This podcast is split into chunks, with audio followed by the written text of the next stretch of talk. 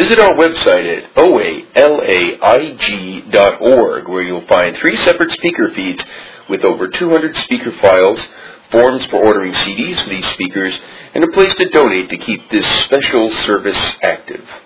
I would now like to introduce our speaker, Nikki. Do you want to be timed at all, or just go? Yeah, I'd love to be timed. So what, Um, so what is that? Six twenty then. can you can you do it like twelve to twelve? 12, 12, or 12? Yeah. Sure. I mean, we might as well make it a twelve theme. Hi guys. I'm Nikki, compulsive eater. Hi, Nikki. Whoa, I mean, this feels like graduate program. My God, there's a podium and a microphone and a bottle of water for me and everything. And I'm supposed to be humble. okay, hi guys. Um, my name is Nikki, compulsive eater. Um, let's start at the beginning. Um, um, can I move this thing? It appears I can. Okay. So um, I first came into Overeaters Anonymous, um,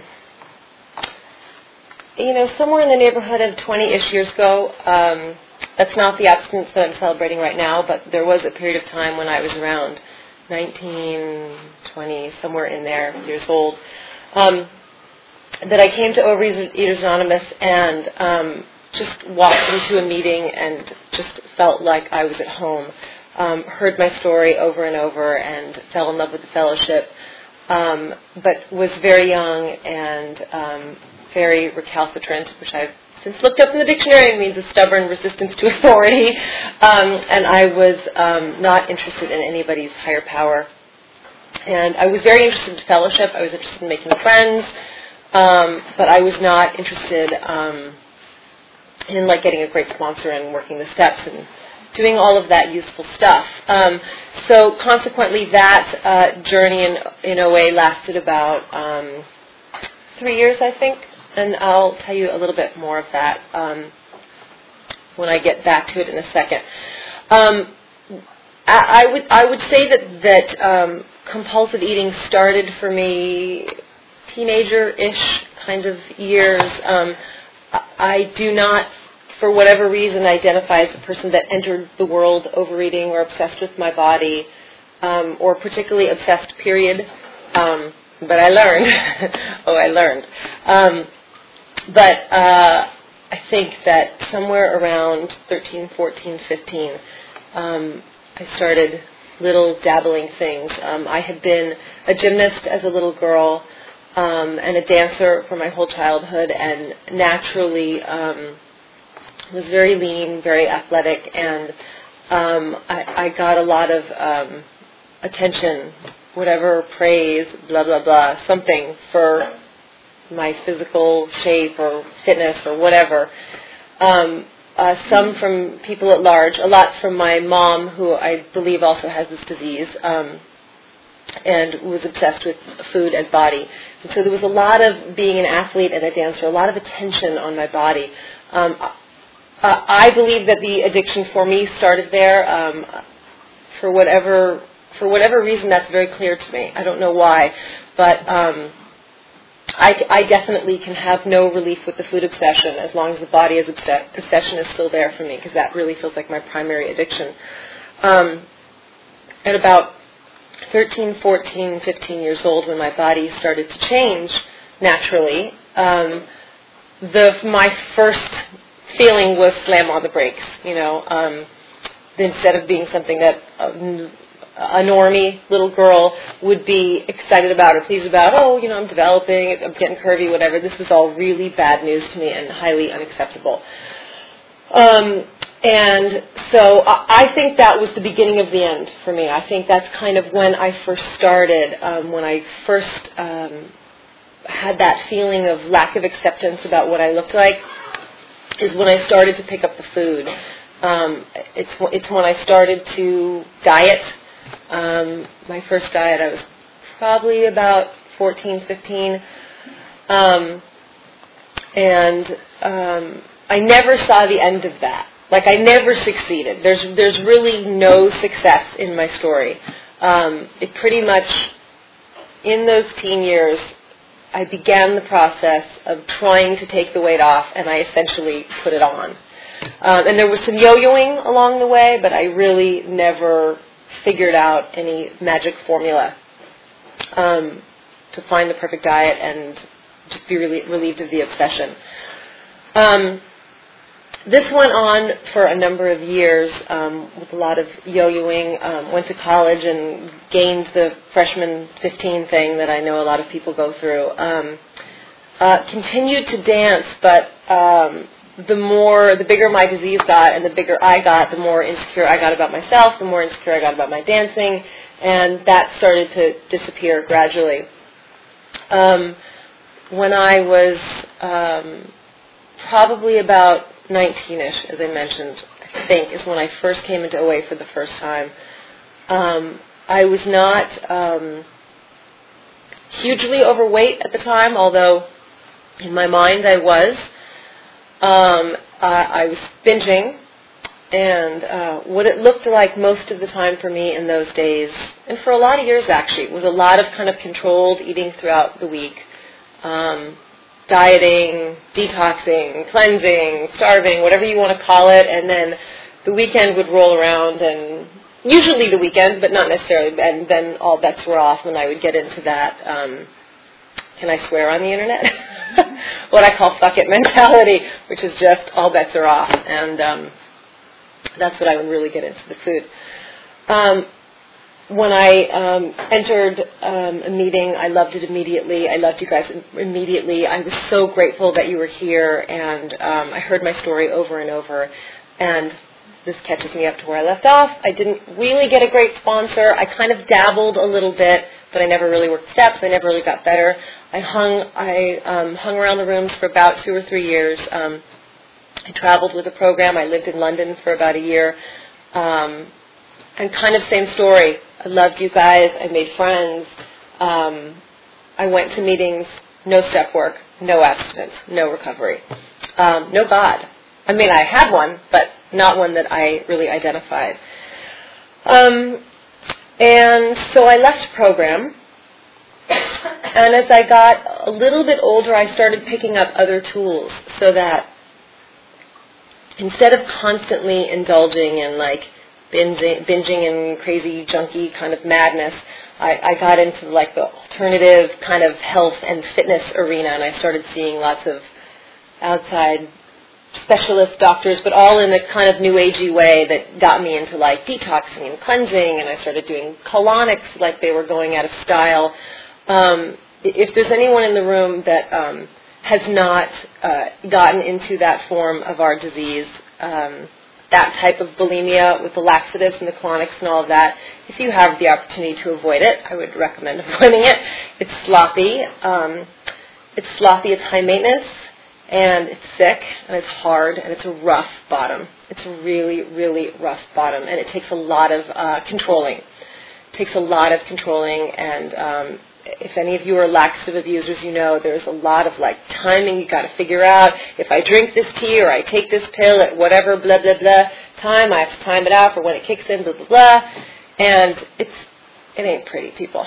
It's not pretty, um, and that's where I was headed, and and all all in the health industry, you know, all like in the really kind of new agey health industry um, and lots of cleanses. And I, I was abstaining from everything under the sun. I mean, you name it. There was just this epic list of, of foods that I thought I needed to avoid.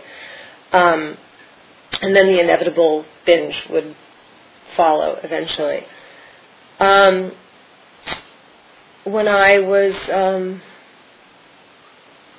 29 years old, um, I had been out of OA for probably eight or ten years and um, I was singing and dancing on cruise ships uh, for a living, and I was touring a lot. And um, during one of the contracts, my uh, my father got sick with brain cancer, and um, what I found was that I couldn't really grieve that. I couldn't really be present for what that experience was like at the time what it meant for me was that I was too fat. everything translated to my food or my body. Everything was, uh, you know, I, I'm in pain. I should eat. Um, my self-esteem is low. I should lose weight. You know, it was a constant battle with that. So um, my memory, unfortunately and fortunately, of my father's illness and his death is clouded in a lot of um, food and body fog. Um, I say fortunately because ultimately it led me to the bottom, um, which got me here. And I'm very, very grateful for that. So having said that, it was worth it. So if there is anybody in the room, in the food and in the obsession right now, from my experience, it will be worth it. It will very much be worth it. And um, to the degree that your bottom is humiliating and degrading and you reach that point of incomprehensible demoralization that we know really well, to the degree that you really embrace the depths of that bottom and remember it, I think can be the degree to which you can recover. Um, and I think that those bottoms are very, very valuable to us. Um, so uh, my dad's dying. I'm singing and dancing on a ship. I'm not present for the whole thing. I come home to bury my father and say goodbye. And um, I finish a contract on a cruise ship. And at the time, I remember my, my sister decided to join like a bereavement workshop or group or something for um, other families of cancer patients and stuff like that. And she found a lot of comfort in that. And I thought, gosh, that sounds great. I'd love to do something like that, except that the people that I identify with are not as much the families of cancer patients and people who have lost loved ones. The people that I identify with are the people that when they're in pain, they obsess with food and body. Um, and so I came back into Overeaters Anonymous. And something phenomenal that I noticed around that period of time is that my brain was so clouded before I came back into OA that I couldn't read, and I'd always been a voracious reader, and I, I found that like I was so self-obsessed and self-centered for that period of time that I couldn't like pick anything up and read it and care and take any interest in anything. And um, when I picked up, you guys know the Brown Book? It's like the AA Big Book equivalent. It's our stories. And it's not a book that I actually refer to that much anymore because um, I, use the, I use the books now, like the AA 12 and the 12 and the Big Book, that give me a lot of step work. But when I was a newcomer and read those stories in the Brown Book, I, I mean, I just I could not believe the appetite I had for what was in those pages. I mean, it's just back to the voracious reading, you know. Um, came back into program, got a sponsor quickly, a good one. Um, started working steps immediately. Um, I did get abstinent right away. I did work the steps right away. Um, uh, please understand, um, I am not saying this with arrogance. I'm saying this with the experience. Oh, perfect timing because I'm just about to get into what happened. Um, um, I say this with experience, not with any arrogance. That um, I did it wrong. I did it without having a great sponsor. I did it without working the steps. I got no res- no results. I got a great sponsor. I started working the steps like crazy. I got results very quickly. And when I say results, I mean serenity. I mean peace of mind. I mean, I mean um, the ability to put down the fork a little sooner. You know. Um, so, yeah, I just had to pause for that for a second because it's been that way ever since, and it's really cool. Um, I'm really grateful for that. Um, I, I want to talk about the steps a little bit um, before, um, nah, disregard that. I had a thought, forget that.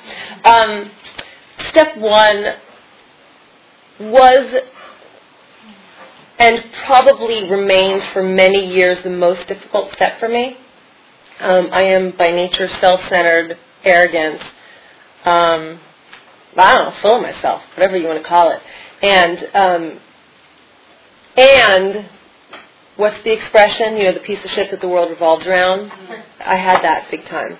Um, low self-esteem and the big pendulum swinging thing. So an admission of powerlessness is like absolutely contrary to my nature. I imagine it is for probably most of us. Otherwise, we maybe wouldn't necessarily need to be here. I don't know, but. Um, I found it really challenging. I had to pretend. I had to pretend I believed in step one, and it worked. Um, I had to yeah, I had to pretend that I was powerless over food. Um, I wrote a big long food inventory as per my sponsor's direction. That really helped because I saw pages and pages and pages of um, uh, proof that I was a compulsive eater um, and that I was powerless over food. The compulsive eater part was easy for me. The powerlessness was difficult.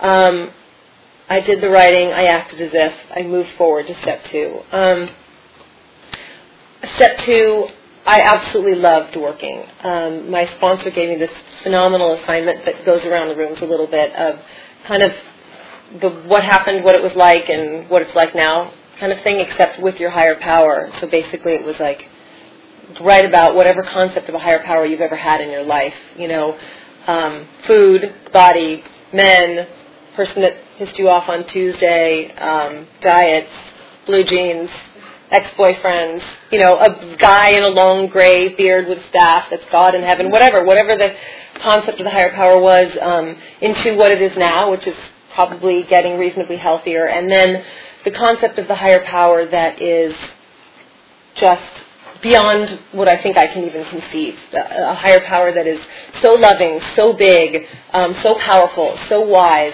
so has my best interest at heart, so has all of your best interest at heart. Um, and I wrote about that higher power, and that's the higher power that I've been praying to um, for the last um, seven and a half. Thank you for the last seven and a half years. Um, and uh, um, what works for me with that higher power is um, I don't hold my higher power accountable for all of the awful shit that goes on in the world. I kind of think that awful stuff just happens. Um, but I see my higher power as the opportunity to get out of it. I see my higher power as um, a way to get out of my ego, a way to be of service, a way to look you all in the eyes squarely. Um, I don't know, a way to be the best that I, that I can possibly be today. Um, I don't know, full of love, full of compassion. That's what my higher power can offer to me. Um, so that was an easy thing to turn my will and my life over to, because what I mean, what can I lose? There's there's really there's nothing to be lost um, in turning my will and life over to that. So step three followed with relative ease, given that my step two felt pretty satisfying. Um, step four, um, it's a bear. It's true. it's a big bear, and it's a pain in the butt, and it does require a lot of writing. Um, I got through it. I handed it over. I did not experience um, the catharsis that some people get out of it. Um, most of my experience with step work has been more like a long-term investment um, I have found very little of what I would get from food, which is a, which is that immediate gratification. Like I ate this frozen yogurt, I whatever thing, and just like that, my physical state was different, my emotional state was different. Blah blah blah. I don't I don't find that step work gets me that. I find that step work which is something I like to remember actually as a sponsor because sometimes my sponsees will be like looking for the magic pill and I'm like, we're investing here. We're not, this is not magic. You know, this is like work these steps and over time, my experience has been that your self-esteem will be so much he- healthier um, and you will have such serenity you will not want to go to the food. It's just not an option. It's not appealing anymore. Um, and that was my experience, you know, with step four. Not that it was something that um, when it was done I was elated, um, but that it was something very useful um, to contributing to my long-term recovery. Um, step six and seven um, are kind of personal faves of mine um, because I think that I really eat over my defects of character, and I think that I am, as human beings are, so very highly defective. and um, my sponsor had me write about each defect of character um, which we actually pulled out of my fourth uh, my fourth step. When I worked my fourth step, we did the old school big book like four column deal, and uh, the fourth column was of course my part in my particular resentments.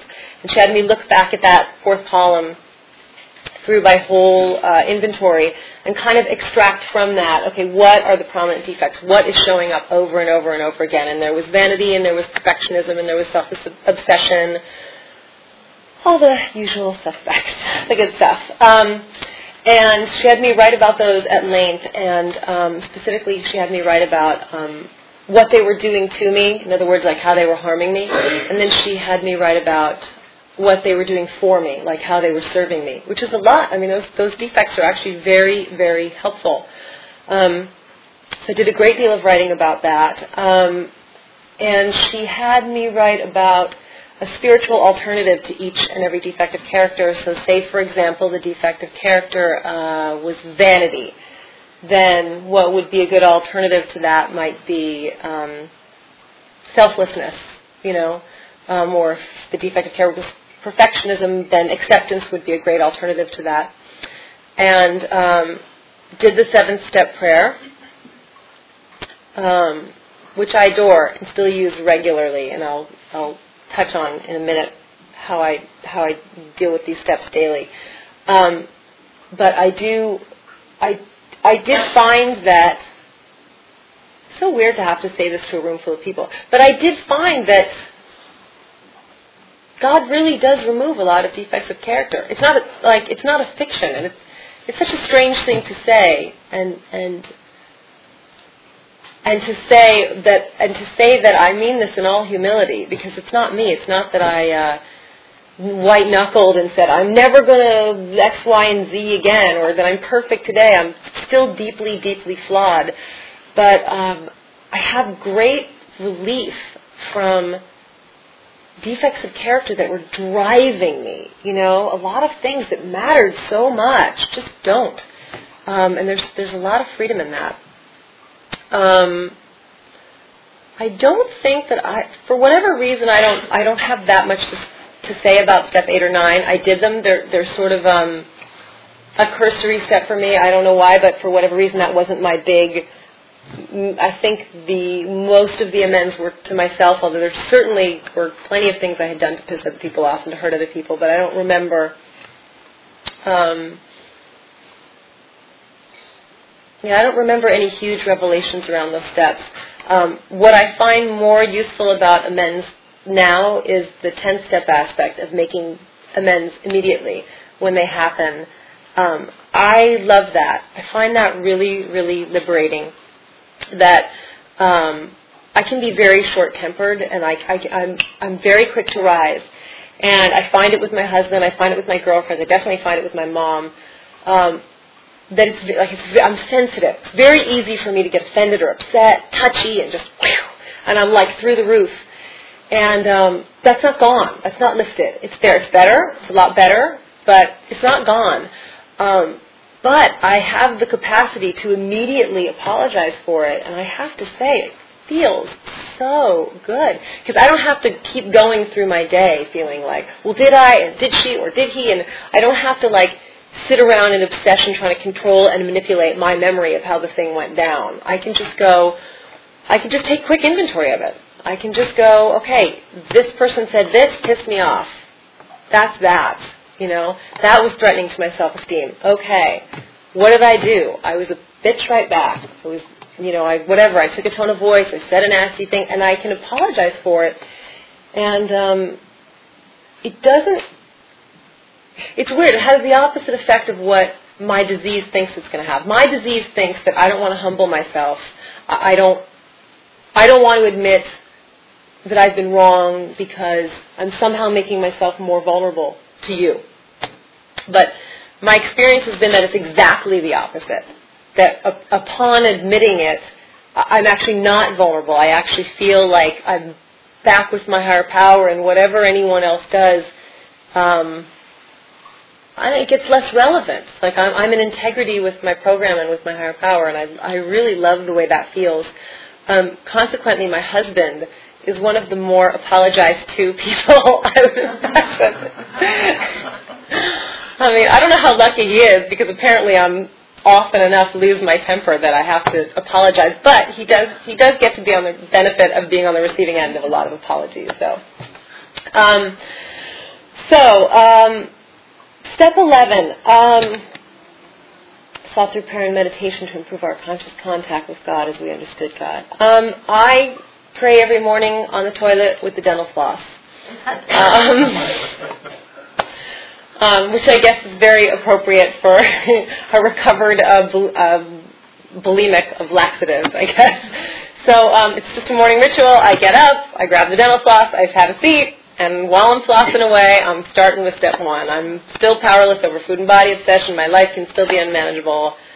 blah blah blah. And I, I actually go through all 12 steps um, theoretically every single morning, um, but it's definitely imperfectly. Um, but that's the idea. That's what I do most mornings. Um, and I try to get current with it so that it's not just like step work as I did it the first time, but whatever's up for up for me right now. Um, and I kind of run through the whole deal. I'm powerless. Um, that's my second 12. Okay. Um, powerless for food body obsession, blah, blah, blah. Um, and I'll go through it, and when I get to um, the third step, um, and hand my will and my life over, I'll also hand over anything that, like, particularly needs to be handed over then. Like, you know, if it's um, food or body, fine, but it may be a relationship. I find often um, it's a relationship. Usually, it's uh, usually there's somebody in my life or a couple somebody in my life whose opinions of me I have to hand over daily. You know, and sometimes for a long time. By the way, I, I would love to say that I'm one of those people that pray for people for two weeks and then magically I feel better and I love them. But maybe I'm a grudge holder, but I find there there are people. I have a couple people I've been praying for for years, like years, people. You know, and that you know that's the best I can do. It's not, it's not for me to remove my own resentments. That's you know for my higher power to do. But I mean, I'm sitting up, I'm showing up, I'm doing the dental floss and saying the prayers. Um, so um, I'll hand over whatever needs to be handed over in regards to step, step three. Um, ten steps are something that I do not formally write every day, um, but that I would say that I work nearly every day. But it's usually, um, can't remember if it's in the big book or the AA 12 and 12 that talks about spot check inventories. Um, I love that. I really love that because in, in school for a long time when I was a kid, I was a very good little student and I, I, I hate being a good little student now. I still kind of do it. I think if you ask my sponsor, she'd say I'm, I'm kind of a good girl. Um, but I really hate it. And I really love that the big book gives me a way that I don't have to sit down and do homework and sharpen a pencil and get everything all neat. I don't have to light a candle and make it all perfect. I can be like running errands in my car, distracted, and just go, wait a second. I, just, I can take an inventory right then and there in a really sloppy but effective way. I can go, okay, I just cut that guy off, and sure, that guy pissed me off because he cut me off, and then, okay, that was messed up. Then what did I do? I cut him off, and now I'm holding grudge, and I can hand it over, and like, there's an inventory right there. And I love just how sloppy and functional that is. I love that it doesn't require much more from me other than a, a, a decision to keep working my program.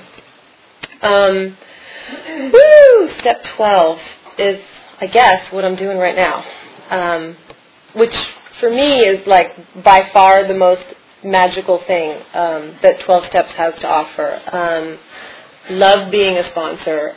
I absolutely love it. I love my sponsor and I get a lot from her, but I think that uh, being a sponsor is probably the most useful thing that I can do. Um, I have done volunteer work and work outside of OA, but I find that there's really no, there's not one thing on earth that can do for my self-esteem and my self-worth um, what being of service in Overeaters Anonymous can do. Um, that is the magic. Oh, by the way, that part is magical for me.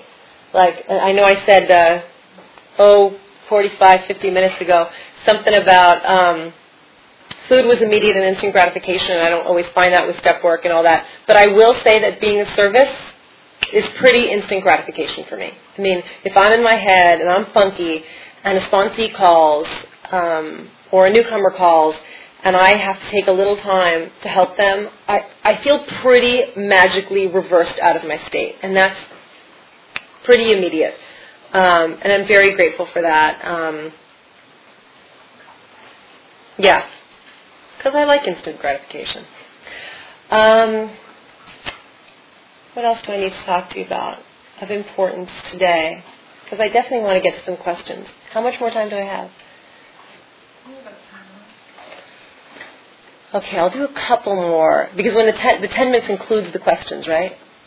Yeah, yeah, yeah. I definitely want to have some. Um, briefly on my life today, um, I have been abstaining from well, compulsive eating for seven and a half years now. Um, what that means to me, bottom line, is I don't binge. Um, there are there are plenty of behaviors that I don't do that I don't include in my bottom line abstinence, um, but they were just kind of lifted. I never really had to make any kind of commitment about it. Um, I love that. I love that my higher power um, takes things from me that um, I don't have. I don't even have to will them to be gone.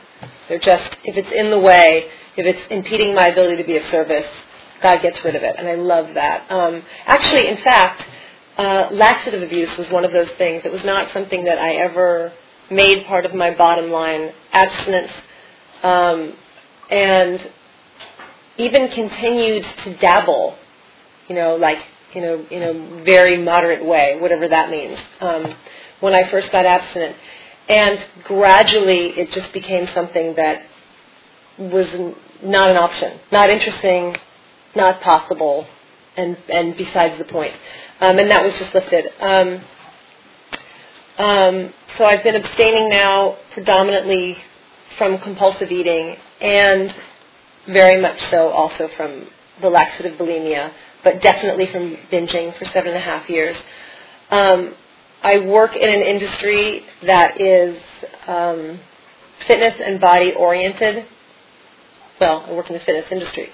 So, um, um, I don't know what, I mean, I think I'm allowed to say that I work in the fitness industry. In any case, uh, it's an outside issue. I don't want to get into that. But my point is that I'm in a mirror all day long, and I am one-on-one working with people, predominantly women, who are talking to me about their bodies all day long. And um, it is absolutely recovery in this program that makes it that I can endure that. Because I have to say, you guys may have noticed, there's not a lot on the planet that is more boring than hearing somebody talk about their own body.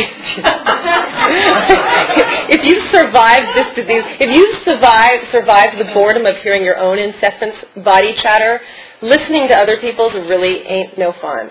And you know, my sponsees are obviously not paying me, so when they get into it, I can tell them, uh, this is not going down. We're going to get into recovery. We're going to talk steps. Unfortunately, with work, there's an exchange of money. I, I got to be there. I got to show up. I got to listen, you know. Um, and I'm able to do that um, because of this program. And it doesn't, other than annoy me, it doesn't spin me. It's not sending me back into the food. It's not sending me back into my own body obsession. Um, it just puts me in a position to be of service that I'm really grateful for. Um, I have a very loving husband who's my best buddy, um, which I do not think that I ever would have even met without this program. I was very, very closed off from the world um, and um, not available. You know, not ava- certainly not available to the kind of man that my husband is. Um, without this program, and I'm grateful for that too. Um, there's a lot of peace.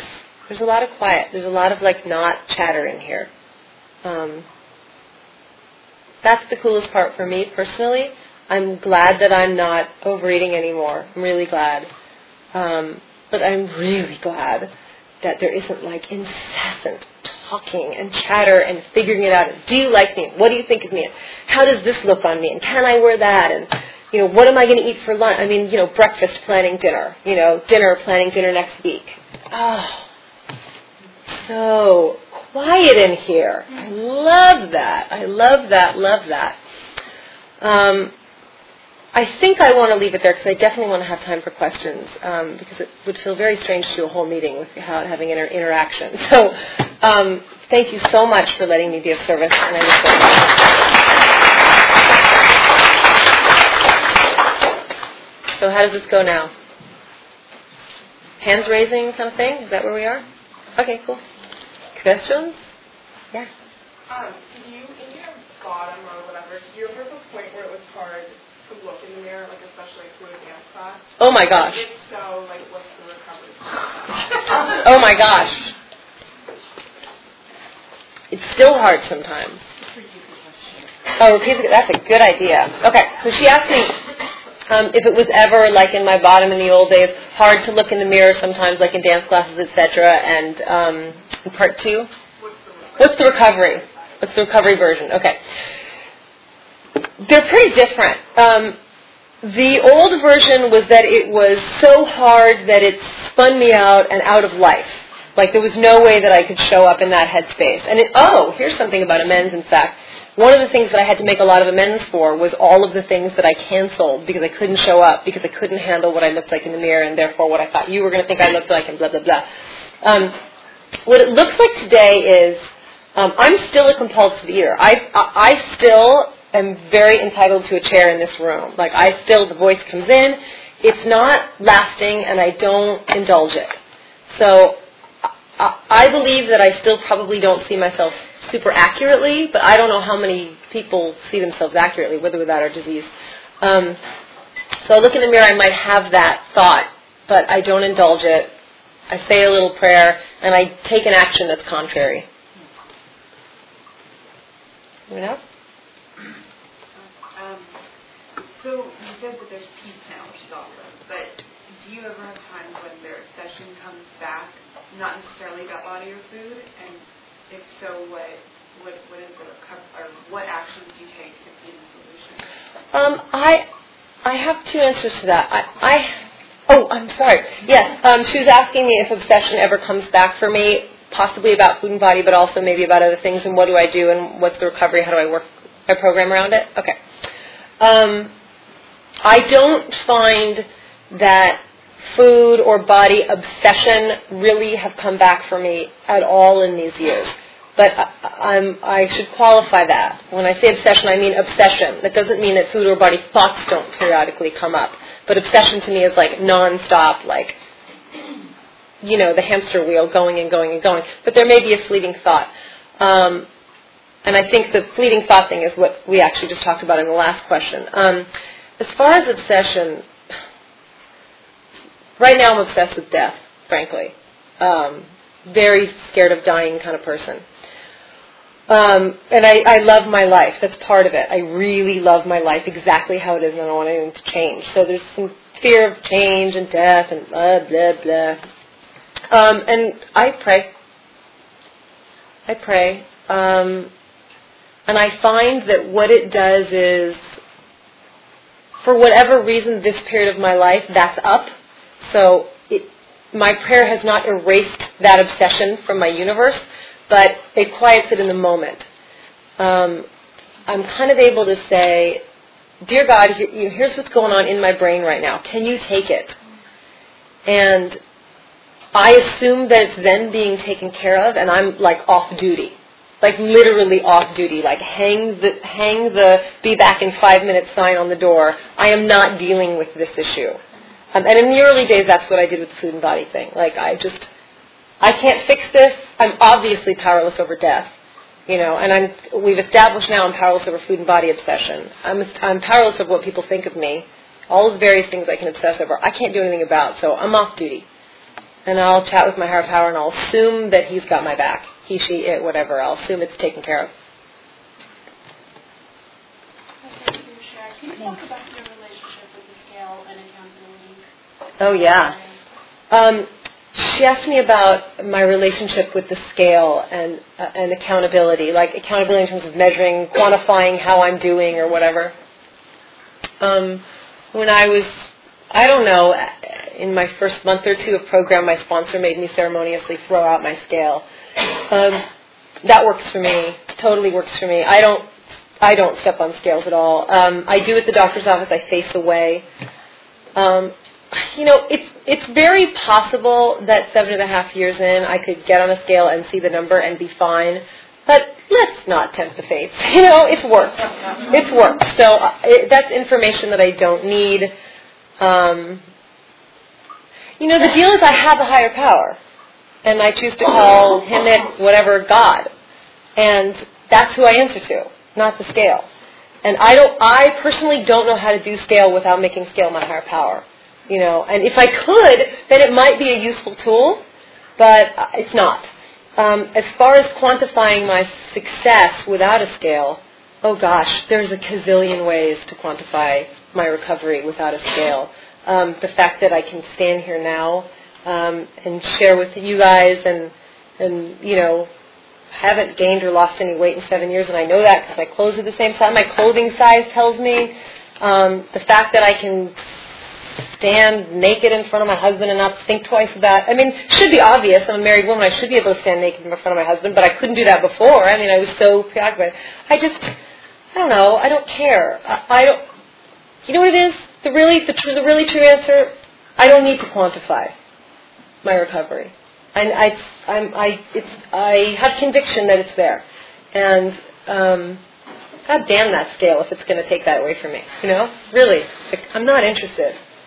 You know, um, but it almost makes me mad to think that that awful scale could dare to threaten my recovery. No way. You know, no way. So I hope that answers your question. I don't know, but yeah. Hi. I was just wondering how long you were abstinent before you found you could be like present and available in a relationship with, say, your husband. Oh, well, I met my husband. I four-ish years into abstinence. What does that timer mean? Anything? Oh, okay. Um, uh, I was a few years abstinent when my when I met my husband. Um, oh, she asked me uh, how long it took before I felt available for relationships. I don't know. There's a, there's a thing that goes around in a parent program um, about not getting into relationships for a year. Um, that sounds good to me. That's my personal opinion. I, I think there's something to that. I think that my first year I was in a pretty good fog. I mean, it took a long time for me to really um, shed a lot of stuff. Um, I don't know exactly, but I know that it was a few years in until I met my husband, and it was after a lot of inventories, including an epic 166-page sex inventory. Um, so I don't know. That was part of it. That was part of it. Um, yeah, I highly recommend. That's my commercial for sex inventories. that, that's all the time we have. I'm done. You guys are